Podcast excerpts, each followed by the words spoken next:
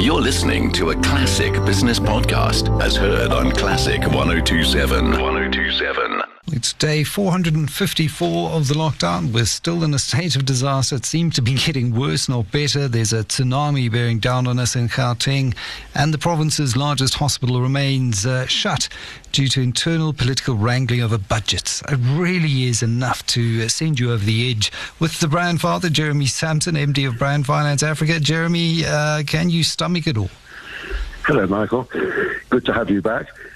It's unbelievable, isn't it? When you when you look at what's going on, you read the papers, you listen to the news, you watch television. Where are the government's priorities? You know, here we are in the, the middle of one of the worst pandemics probably South Africa's ever experienced. And I believe the largest hospital in the land in Johannesburg, the old Gen, is still closed. And how many months is that? And then we hear that one of the holdups is lack of fire doors and things like that. You know, the mind boggles. Um, and then when we have the argument about um, should be we be vaccinating over the weekend, and then arguments about the Cuban doctors are being kept on for another year or something. And then we hear that other doctors, local doctors, um, aren't given work because there isn't money for them. You know, there are so many things going on at the moment that the mind boggles. I think there are some people in charge of things here who are actually certifiable. It'd be better if they were put away somewhere. well, we wish we could put away probably half of the cabinet. Trim it down.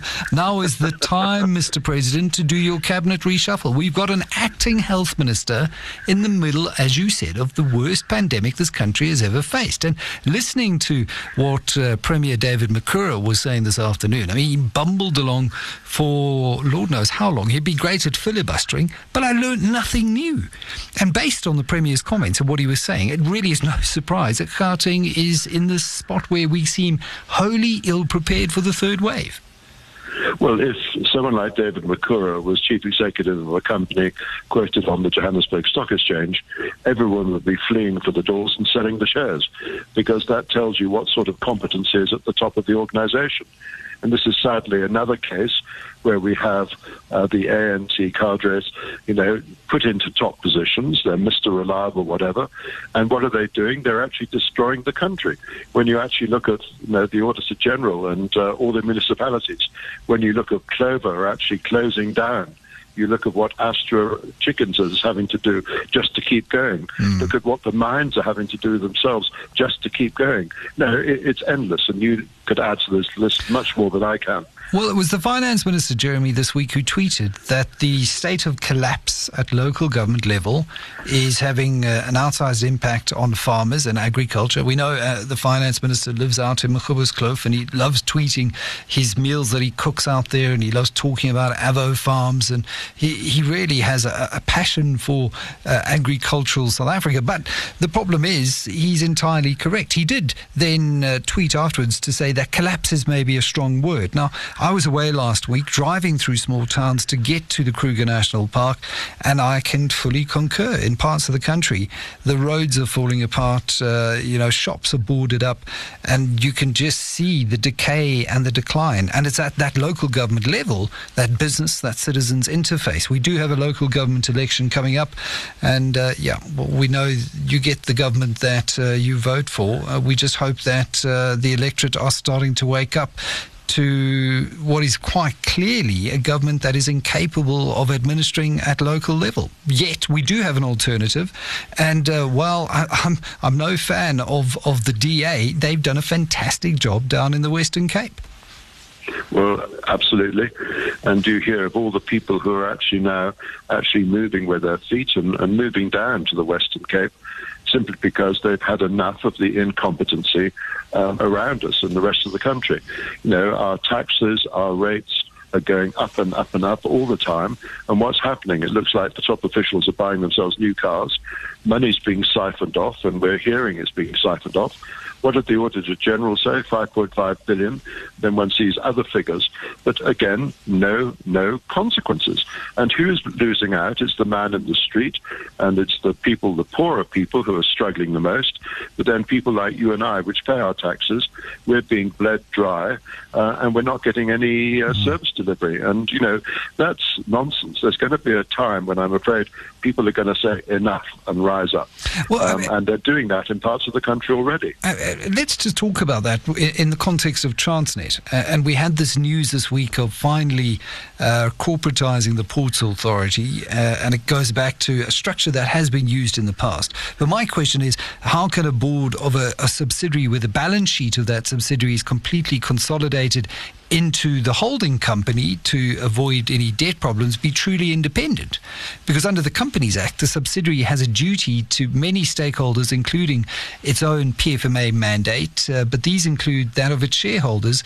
Uh, that being the holdco in this instance, Transnet. So, something to me doesn't quite add up about um, making this uh, body independent. Well, no, and I totally agree with you again. Because I, I was trying to think, it must be about 15 years ago that the ports was called the National Ports Authority. In fact, Mr. Siyabonga Gama, you know him, mm. he was the CEO of it. And it was running very, very efficiently. And then there was a, another section as well, and I can't remember what it was called. It might have been Portnet. But just this is deck chairs on the, the deck of the Titanic. You know, having another board, having another board that will draw salaries and expenses and have perks as a result of being board members. Yeah. No, let's cut through the nonsense here. Let's put in some professional logistics people people, or better still, go to top ports around the world like Amsterdam, whatever, whoever runs them, say, come on, get involved here. No, take a 49%, 50% share, whatever, and let's get this thing buzzing. And speaking of Transnet, uh, the, the, the railways as well. There was an interesting article by Transnet's GM for Group Corporate Affairs, Ayanda Shezi, in the Business Day yesterday, uh, crying the devastating effects of theft and vandalism. And we've seen the pictures; they've been shared all over social media of train stations being uh, stripped to the very bare bone. And uh, a great letter by, I think it was Keith Gottschalk, I, I can't remember exactly, but he was saying that uh, at one stage we had 16,000 members of the South African Railway Police until PW Botha abolished them back in 1986. Currently, Transnet has uh, around 3,000 guards, another 3,000 outsourced, but we need to get back to that kind of number. We, we need to look after our infrastructure uh, and use new technology. We've got drones, we've, we've got other technology, cameras against these copper criminals. And sadly, a lot of it is already too late. Some of those pictures that I've seen, things have been totally, utterly destroyed. Where there were railway lines, they've all been ripped up. It's just uh, a fence with um, bare earth between the fencing. Um, and this is what worries me that wherever there is neglect, wherever there is a lack of um, policing or security, uh, things disappear. This is where uh, I hate to say it, but how is the hospital now that we were talking about earlier, um, when it opens up? What's been going on there? Has there been security? Has it been looked after?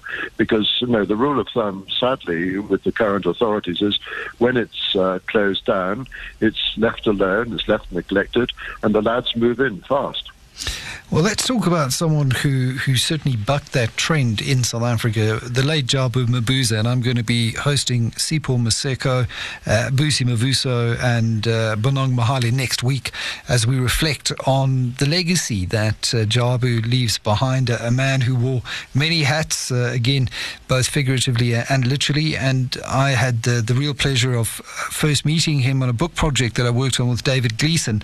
Uh, what really struck me about his story was this sense of determination to lift himself up by his bootstraps and his selflessness. He he was studying uh, and in university left university to uh, continue his taxi business to ensure that he could fund his sister's studies through university, putting putting his sister ahead of his own ambitions. And that was the kind of man that Jabu Mabuza was, someone you could rely on, someone you could work with. Yes, and uh, I also had the privilege of working with him when he was CEO of Tsogo Sun and had one-on-ones with him. Not many, but enough to get an inkling of what the man was like. And doing a presentation to him and his board, uh, standing room only. And you know, you do the presentation, and before the debate can begin, he turns around to everyone in the room and says, "Well, we've just had some top consultants telling us what we should do. I think we should listen to them." And he stood up and walked out, just nodding very nicely to me as he went. No, a, a first-rate person, and interesting as you say, his background coming from the taxi business, but then I think it was Meyer Kahn at SA Breweries took him under his wing and, yeah. and helped him and nurtured him. And now I come back to the early Mandela days when you had this mentoring going on, where you had top white businessmen nurturing and mentoring top prospects from the black community. And that made a huge difference. Now, we need that again, I would argue. And there are a lot of top white people who'd be very happy to be a number two or number three, but staying in the shadows perhaps, but helping and guiding and if they're listened to, giving them knowledge. And I think that would make a huge difference for the benefit of everyone.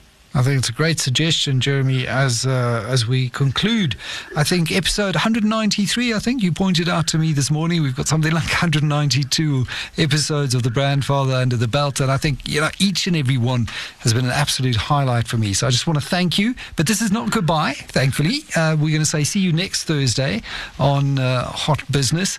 It's just a, a, little later in the evening at uh, 10 to 7, and just a little bit shorter. But I think uh, what do they say? The the secret of change is is to focus all of your energy not on fighting the old, but on building the new. So, Jeremy, thank you for, for 193 episodes of The Brandfather. And thank you, Michael. It's been a privilege working with you, and I look forward to the new, the new way of doing things. Perhaps we'll have to speak a little bit faster. Jeremy Sampson, the Brandfather with the, the brands and sense, as always, here for the last time on Classic Business.